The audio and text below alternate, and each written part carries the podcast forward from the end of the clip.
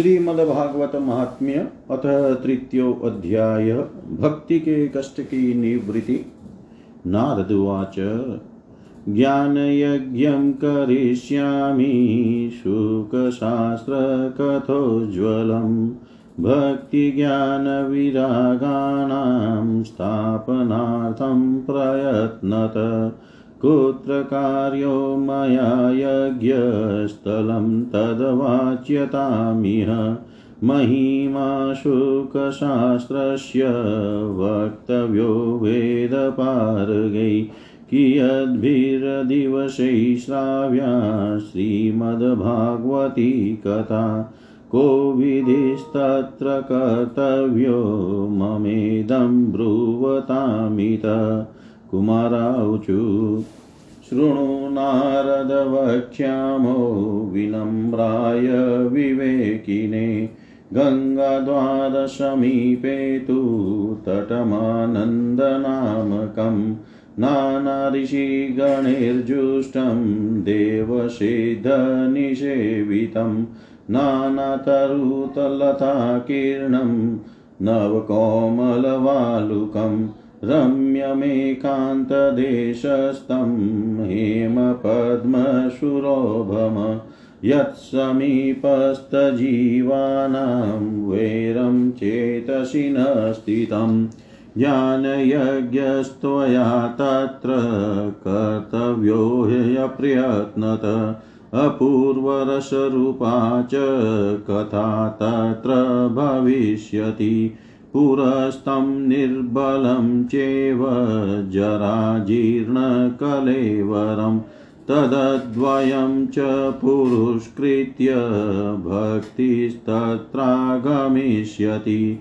यत्र भागवती वार्ता तत्र भक्त्यादिकं व्रजेत्। कथाशब्दं समाकर्ण्य तत्रिकं तरुणायते।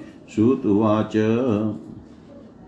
एवमुक्त्वा कुमारास्ते नारदेन समं तत् गङ्गातटं समाजग्मुकथापानाय सत्वरा यदा यातास्तटं ते तु तदा कोलाहलोऽप्यभूत् भूर्लोके देवलोके च ब्रह्मलोके तथैव च श्रीभागवत पीयूषपाणाय रसलम्पटा धावन्तोऽप्याययु सर्वै प्रथमं ये च वैष्णवा। भृगुर्वसिष्ठश्च वनश्च गौतमो मेधातिथिर्देवलदेवरातो रामस्तथा गादिसुतश्च शाकलो मृकण्डुपुत्रा त्रिजपीपलादा। योगेश्वरो व्यासपराशरो च छायाशुको जाजली जल्युमुख्या। सर्वेऽप्यमी मुनिगणा सह पुत्रशिष्या स्वस्त्रीभिरा ययुरतिप्रणयेन युक्ता। वेदान्तानि च वेदाश्च मन्त्रास्तन्त्रासमूर्तय दश सप्तपुराणानि षट्शास्त्राणि तथायु गङ्गाध्यासरिस्तत्र पुष्करादिशरांसि च, क्षेत्राणि च दिश सर्वा दण्डकादिवनानि च। नगादयो ययुस्तत्र देवगन्धर्वदानवा गुरुत्वा तत्र नायातान् भृगुसम्बोध्य चानयत्।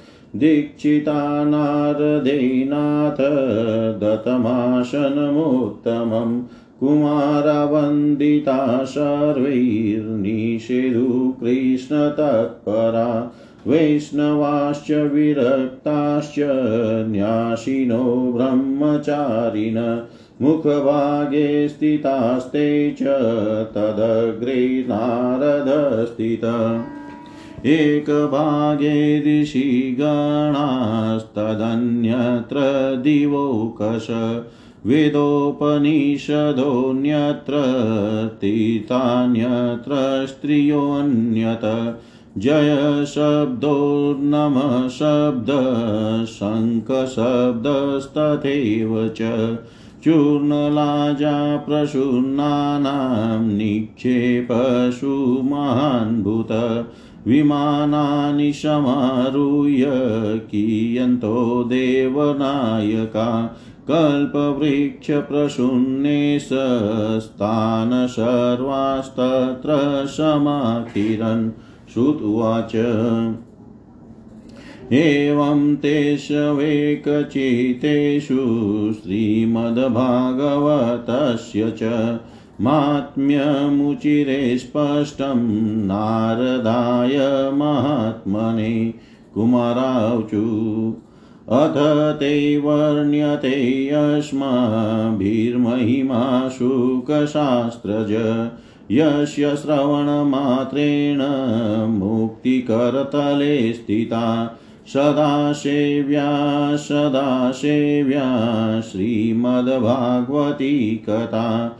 यस्याः श्रवणमात्रेण हरिश्चितं समाश्रयेत् ग्रन्थोऽष्टादशसाहस्रो द्वादशस्कन्दसंहित परीक्षिषुकसंवाद शृणु भागवतं च तत्। तावत् संसारचक्रेऽस्मिन् ब्रह्मते यज्ञानत पुमान्। यावत् कर्णगता नास्ति सुखशास्त्रकथाक्षणम्। किं श्रुतैर्बहुभिः शास्त्रैः पुराणैश्च भ्रमावहे। एकं भागवतं शास्त्रं मुक्तिदानेन गर्जति। कथा भागवतस्यापि नित्यं भवति यद्गृहे। तद्गृहं तीर्थरूपं हि वसतां पापनाशनम्। अश्वमेधसहस्राणि वाजपेयशतानि च। शुकशास्त्रकथायाश्च कलां नाहरन्ति षोडशीं। तावत् पापानि देहेऽस्मिन् निवसन्ति तपोधना। यावन् श्रूयते सम्यक् श्रीमद्भागवतं नरे। न गङ्गा न गया काशी पुष्करं न प्रयागकम्। शुकशास्त्रकथायाश्च फलेन समतां नयेत्। श्लोकार्धं श्लोकपादं वा नित्यं भागवतो भागवतोद्भवम् पठस्व स्वमुखेनेव यदिच्छसि परां गतिं वेदादिवेदमाता च पौरुषं च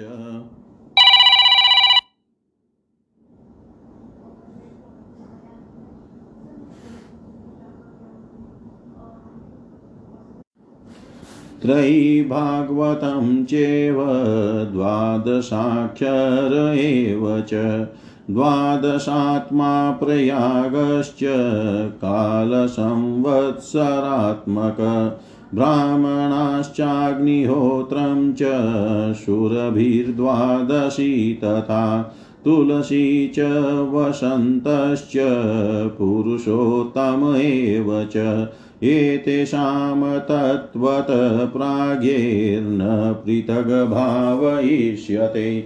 यश्च भागवतं शास्त्रं वाचयेदर्थतो निशं।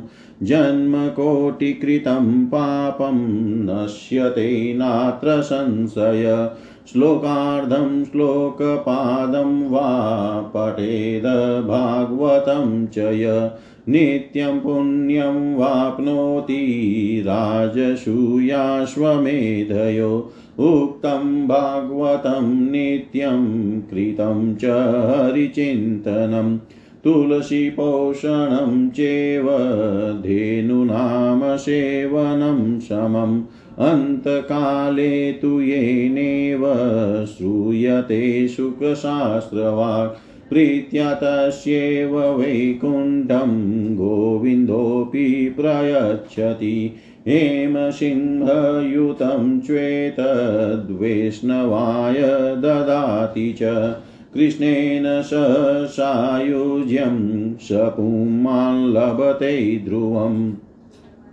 आजन्ममात्रमपि येन शठेन किञ्चित् तं विधाय शुकशास्त्रकथा न पीता चाण्डालवच्च खरवद्वत तेन नीतं मिथ्याश्वजनं जननी जनी दुःखभाजा। जीवच्च निगतितः स तु पापकर्मा, येन श्रुतं सुखकथा वचनं न किञ्चित्। धिकतं नरं पशुशमं भुवि वाररूपम् एवं वदन्ति दिवि देवसमाजमुख्या। दुर्लभेव कथा लोके श्रीमद्भागवतोद्भवा कोटिजन्मसमुत्थेन पुण्येनेव तु लभ्यते। तेन योगनिधे धीमन् श्रोतव्यासा प्रयत्नत। दिनानां नियमो नास्ति, सर्वदा श्रवणं मतम्। सत्येन ब्रह्मचर्येण सर्वदा श्रवणं मतम् अशक्यत्वात् कलो बोध्यो विशेषोऽत्र शुकाज्ञया मनोवृत्तिजयश्चेव नियमाचरणं तथा दीक्षाकतुमशक्यत्वात् सप्ताहश्रवणं मतम् श्रद्धातः श्रवणे नित्यं मागे तावदीयत्फलं, तत्फलं शुकदेवेन सप्ताहश्रवणे कृतं। मनश्चाजयाद्रोगात् पुंसां चैवायुषक्षयात्, कलिर्दोषबहुत्वा च सप्ताहश्रवणं मतं यत् फलं नास्ति तपसा न योगेन समाधिना। अनाय अनायासेन तत्सर्वं सप्ताहश्रवणे लभेत्। यज्ञादगर्जति सप्ताह सप्ताहो गर्जति व्रतात्। तपसो गर्जति प्रोचे तीता नित्यं हि गर्जति। योगात् गर्जति सप्ताहो, ध्यानज्ञाना च गर्जति। किं ब्रुमो गर्जनं तस्य, रे रे गर्जति गर्जति। शौनकुवाच साश्चर्यमेतत् कथितं कथानकं ज्ञानादिधर्मान् विगन्नय साम्प्रतं निःश्रेयसे भागवतं पुराणं जातं कुतो योगविदादिसूचकं। श्रुत्वाच, यदा कृष्णोदरां त्यक्त्वा स्वपदं गन्तुमुद्यत, एकादशं परिश्रुत्याप्युद्धवो वाक्यमब्रवीत्। उद उवाच, त्वं तु यास्यसि गोविन्द भक्तकार्यविधाय च मच्चिते महति चिन्ता तां श्रुत्वा सुखमावह। आगतोऽयं कलिर्घोरो भविष्यन्ति पुनः कला। तत्सङ्गेनेव सन्तोऽपि गमिष्यन्त्युग्रता यदा तदा पार्वती भूमिर्गौरूपेयं कमाश्रयेत्। अन्यो न दृश्यते त्राता त्वत्कमललोचन अथ सत्सुदयां कृत्वा भक्तवत्सलमाव्रज। भक्तार्थं सगुणो जातो निराकारोऽपि चिन्मय। त्वद्वियोगेन ते भक्ता कथं स्थास्यन्ति भूतले निर्गुणोपासने कष्टमत किञ्चिद्विचारय इत्युधवच श्रुत्वा प्रभाषे चिन्तयधरि भक्तावलम्बनार्थाय किं विधेयं मयेति च स्वकीयं यद्भवेत्तेजस्त च भागवते ददात् तिरोधाय प्रविष्टोऽयं श्रीमद्भागवतार्णवम् तेनेयं वाङ्मयीं मूर्ति प्रत्यक्षा वर्तते हरे। सेवनात् श्रवणात् पाठात् दर्शनात् पापनाशिनी। सप्ताहश्रवणं तेन सर्वेभ्योऽप्यधिकं कृतं।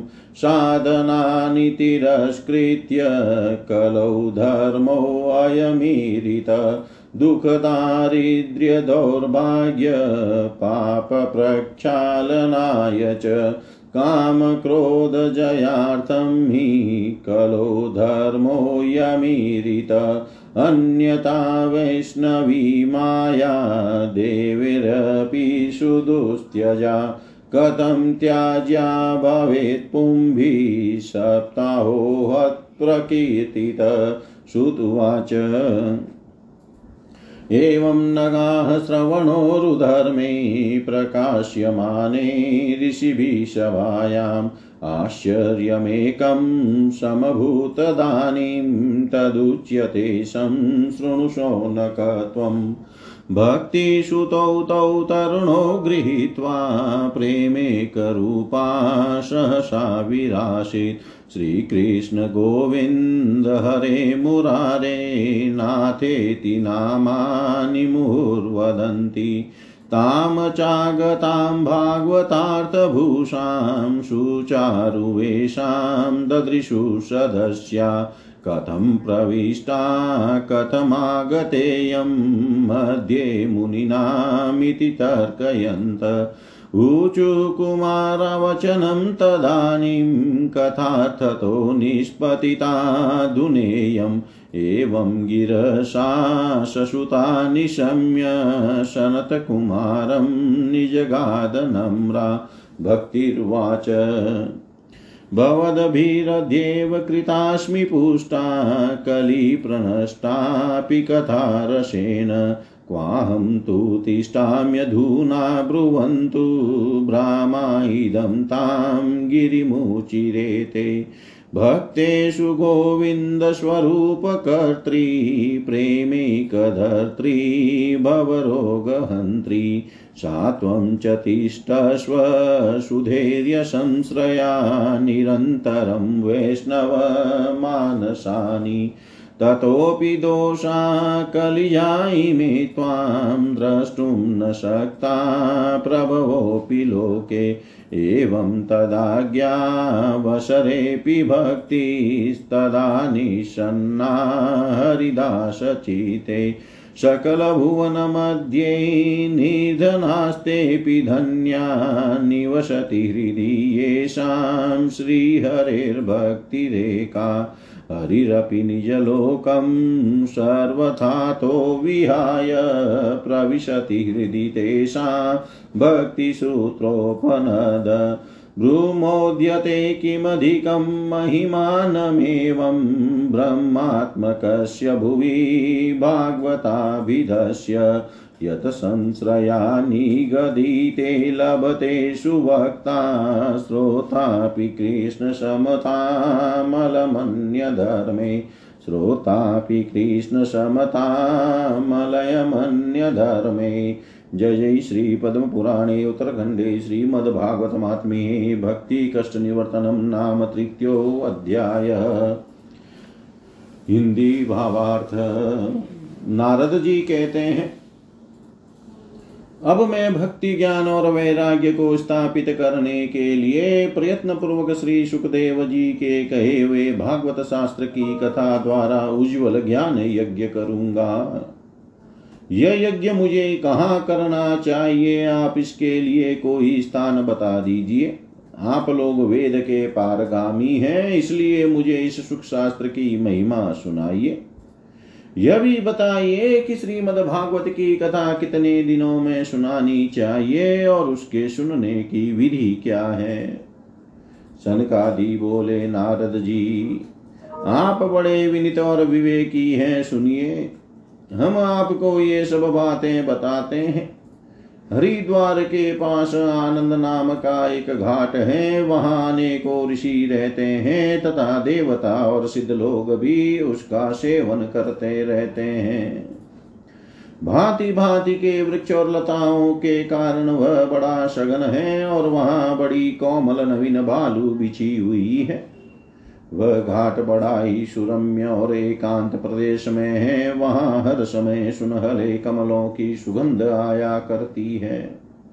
उसके आसपास रहने वाले सिंह, हाथी आदि परस्पर विरोधी जीवों के चित्त में भी वैर भाव नहीं है। वहाँ आप बिना किसी विशेष प्रयत्न के ही ज्ञान यज्ञ आरंभ कर दीजिए। उस स्थान पर कथा में अपूर्व रस का उदय होगा। भक्ति भी अपनी आँखों के ही सामने निर्बल और जराजीर्ण अवस्था में पड़े हुए ज्ञान और वैराग्य को साथ लेकर वहाँ आ जाएगी। क्योंकि जहाँ भी श्रीमद भागवत की कथा होती है, वहाँ ये भक्ति आदि अपने आप पहुँच जाते हैं। वहाँ कानों में कथा के शब्द पढ़ने से ये तीनों तरुण हो जाएँगे। सूत जी कहते हैं इस प्रकार कहकर नारद जी के साथ सनकादि भी श्रीमद भागवत कथा अमृत का पान करने के लिए वहाँ से तुरंत गंगा तट पर चले आए। जिस समय वे तट पर पहुँचे, भूलोक, देवलोक और ब्रह्मलोक सभी जगह इस कथा का हल्ला हो गया। जो जो भगवत कथा के रसिक विष्णु भक्त थे, वे सभी श्रीमद भागवतामृत का पान करने के लिए सबसे आगे दौड़ दौड़ कर आने लगे। भृगु वशिष्ठ च्यवन, गौतम मेधातिथि, देवल देवरात, परशुराम विश्वामित्र, शाकल मार्कंडेय, दत्तात्रेय, पिपलाद योगेश्वर व्यास और पराशर छाया शुक जाजली और जलभ्यु आदि सभी प्रधान प्रधान मुनि गण अपने अपने पुत्र शिष्य और स्त्रियों समेत बड़े प्रेम से वहाँ आए। इनके शिवा वेद वेदांत उपनिषद मंत्र तंत्र सत्रह पुराण और चहो शास्त्र भी मूर्तिमान होकर वहाँ उपस्थित हुए। गंगा आदि नदियाँ, पुष्कर आदि सरोवर, कुरुक्षेत्र आदि समस्त क्षेत्र, सारी दिशाएँ, दंडक आदि वन हिमालय आदि पर्वत तथा देव गंधर्व और दानव आदि सभी कथा सुनने चले आए। जो लोग अपने गौरव के कारण नहीं आए, महर्षि भृगु ने समझा बुझा कर ले आए। तब कथा सुनाने के लिए दीक्षित होकर श्री कृष्ण परायण सनकादि नारद जी के दिए हुए श्रेष्ठ आसन पर विराजमान हुए। उस समय सभी श्रोताओं ने उनकी वंदना की। श्रोताओं में वैष्णव, विरक्त सन्यासी और ब्रह्मचारी लोग आगे बैठे और उन सब के आगे नारद जी विराजमान हुए। एक और ऋषिगण, एक और देवता, एक और वेद और उपनिषद उपनिषद आदि तथा एक और तीर्थ बैठे और दूसरी और स्त्रियाँ बैठी। उस समय सब और जय जयकार, नमस्कार और शंखों का शब्द होने लगा। और अबीर गुलाल खील एवं फूलों की खूब वर्षा होने लगी। कोई कोई देव श्रेष्ठ तो विमानों पर चढ़कर वहाँ बैठे हुए सब लोगों पर कल्प वृक्ष के पुष्पों की वर्षा करने लगे। सूत जी कहते हैं इस प्रकार पूजा समाप्त होने पर जब सब लोग एकाग्रचित हो गए, तब सनकादि ऋषि महात्मा नारद को श्रीमद भागवत का महात्म्य स्पष्ट करके सुनाने लगे। सनकादि ने कहा, अब हम आपको इस भागवत शास्त्र की महिमा सुनाते हैं। इसके श्रवण मात्र से मुक्ति हाथ लग जाती है।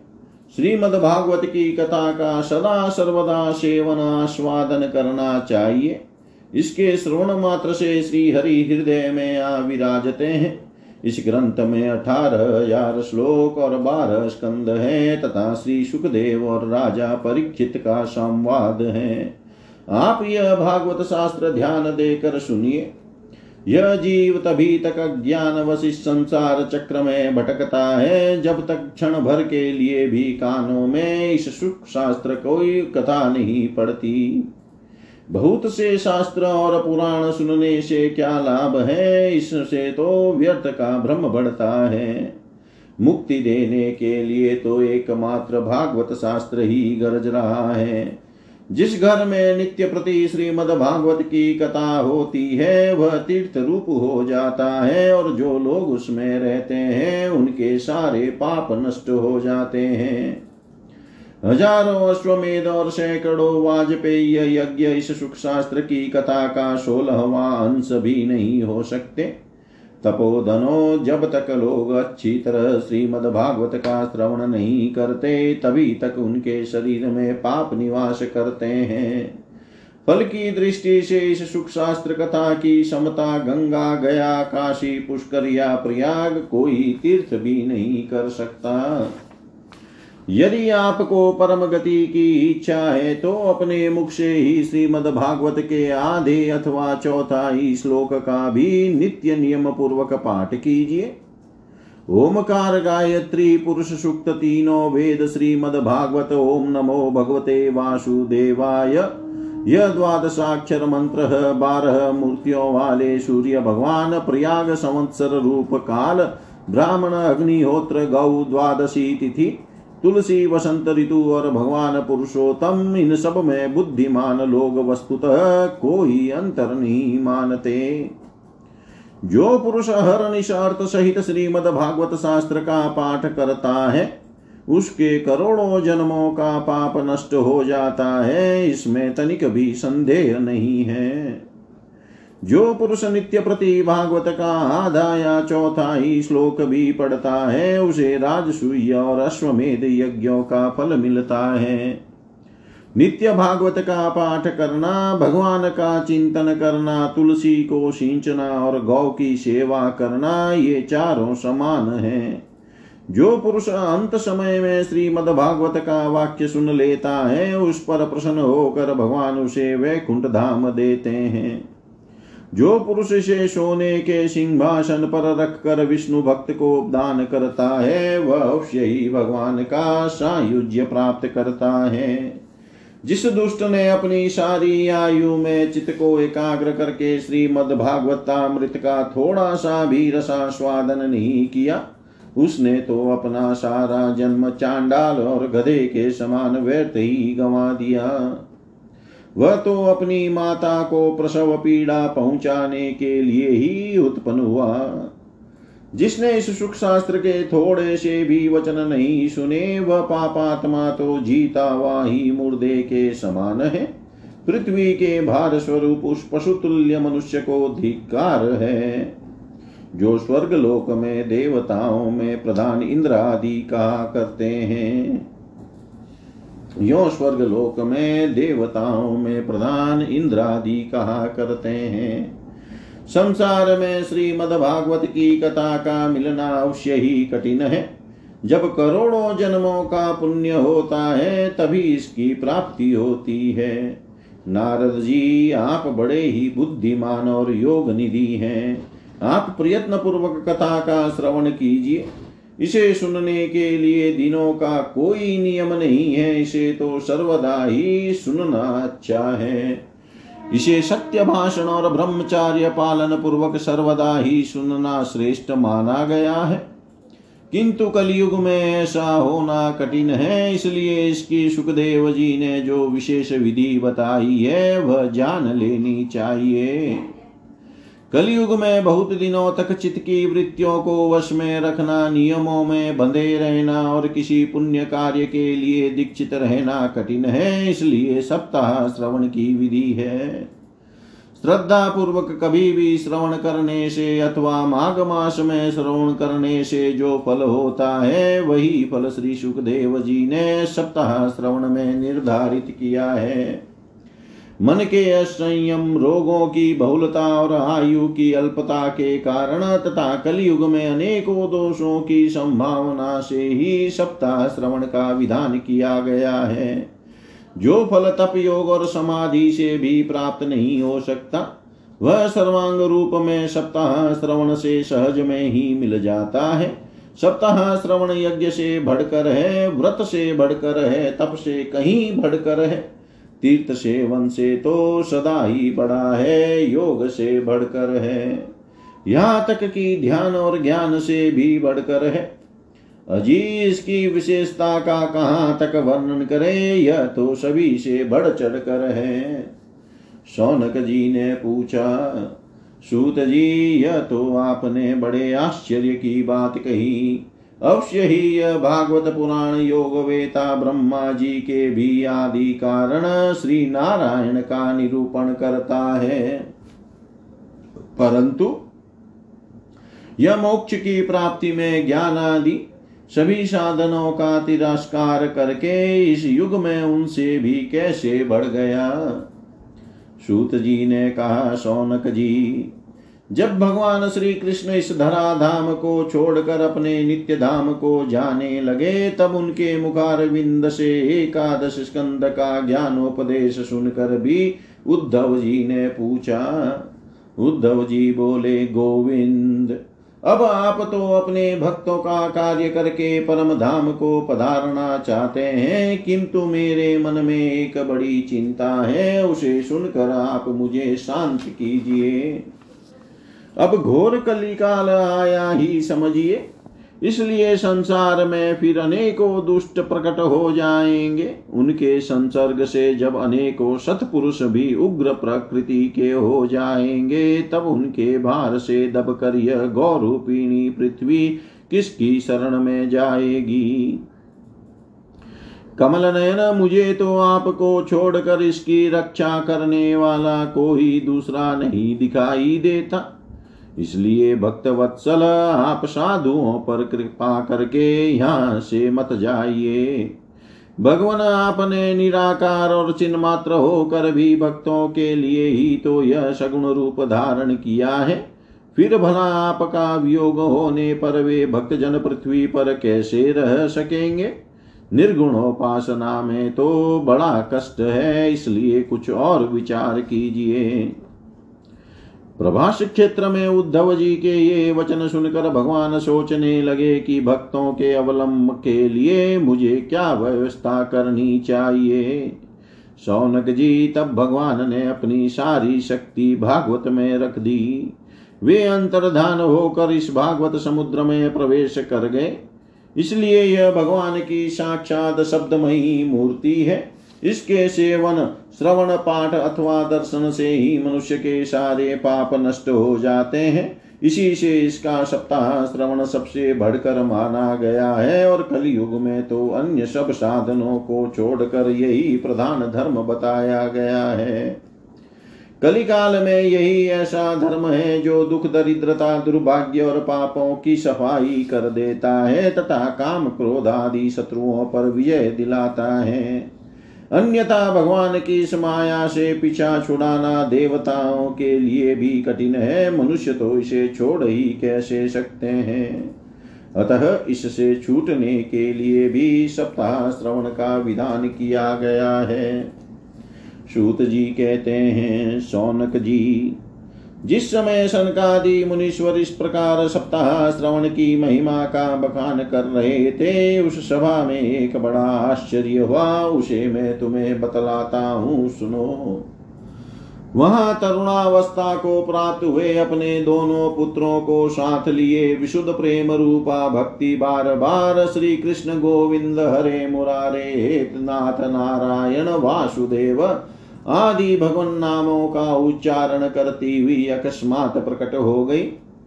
सभी सदस्यों ने देखा कि परम सुंदरी भक्ति रानी भागवत के अर्थों का आभूषण पहने वहाँ पधारी। मुनियों की उस सभा में सभी यह तर्क वितर्क करने लगी कि ये यहाँ कैसे आई, कैसे प्रविष्ट हुई। तब शनकादि ने कहा, ये भक्ति देवी अभी अभी कथा के अर्थ से निकली है। उनके ये वचन सुनकर भक्ति ने अपने पुत्रों समेत अत्यंत विनम्र होकर सनत कुमार जी से कहा, भक्ति बोली, मैं कलयुग में नष्ट प्राय हो गई थी। आपने कथा कथामृत से सिंच कर मुझे फिर पुष्ट कर दिया। अब आप यह बताइए कि मैं कहाँ रहूँ? यह सुनकर सनकादि ने उससे कहा, तुम भक्तों को भगवान का स्वरूप प्रदान करने वाली, अनन्य प्रेम का संपादन करने वाली और संसार रोग को निर्मूल करने वाली हो, अतः तुम धैर्य धारण करके नित्य निरंतर विष्णु भक्तों के हृदयों में ही निवास करो। ये कलयुग के दोष भले ही सारे संसार पर अपना प्रभाव डाले, किंतु वहाँ तुम पर इनकी दृष्टि भी नहीं पड़ सकेगी। इस प्रकार उनकी आज्ञा पाते ही भक्ति तुरंत भगवत भक्तों के हृदयों में जा विराजी। जिनके हृदय में एकमात्र श्री हरि की भक्ति निवास करती है, वे त्रिलोकी में अत्यंत निर्धन होने पर भी परम धन्य है। क्योंकि इस भक्ति की डोरी से बंद कर तो साक्षात भगवान भी अपना परम धाम छोड़कर उनके हृदय में आकर बस जाते हैं। भूलोक में यह भागवत साक्षात पर ब्रह्म का विग्रह है। हम इसकी महिमा कहाँ तक वर्णन करें? इसका आश्रय लेकर इसे सुनाने से तो सुनने और सुनाने वाले दोनों को ही भगवान श्री कृष्ण की क्षमता प्राप्त हो जाती है। अतः इसे छोड़कर अन्य धर्मों से क्या प्रयोजन है? जय जय श्री पद्म पुराणे उत्तरखंडे श्रीमद्भागवतमात्मीये भक्ति कष्ट निवर्तन नाम तृतीयोऽध्याय। सर्वं श्रीशां सदाशिवार्पणम् अस्तु। ॐ विष्णवे नमः, ॐ विष्णवे नमः, ॐ विष्णवे नमः।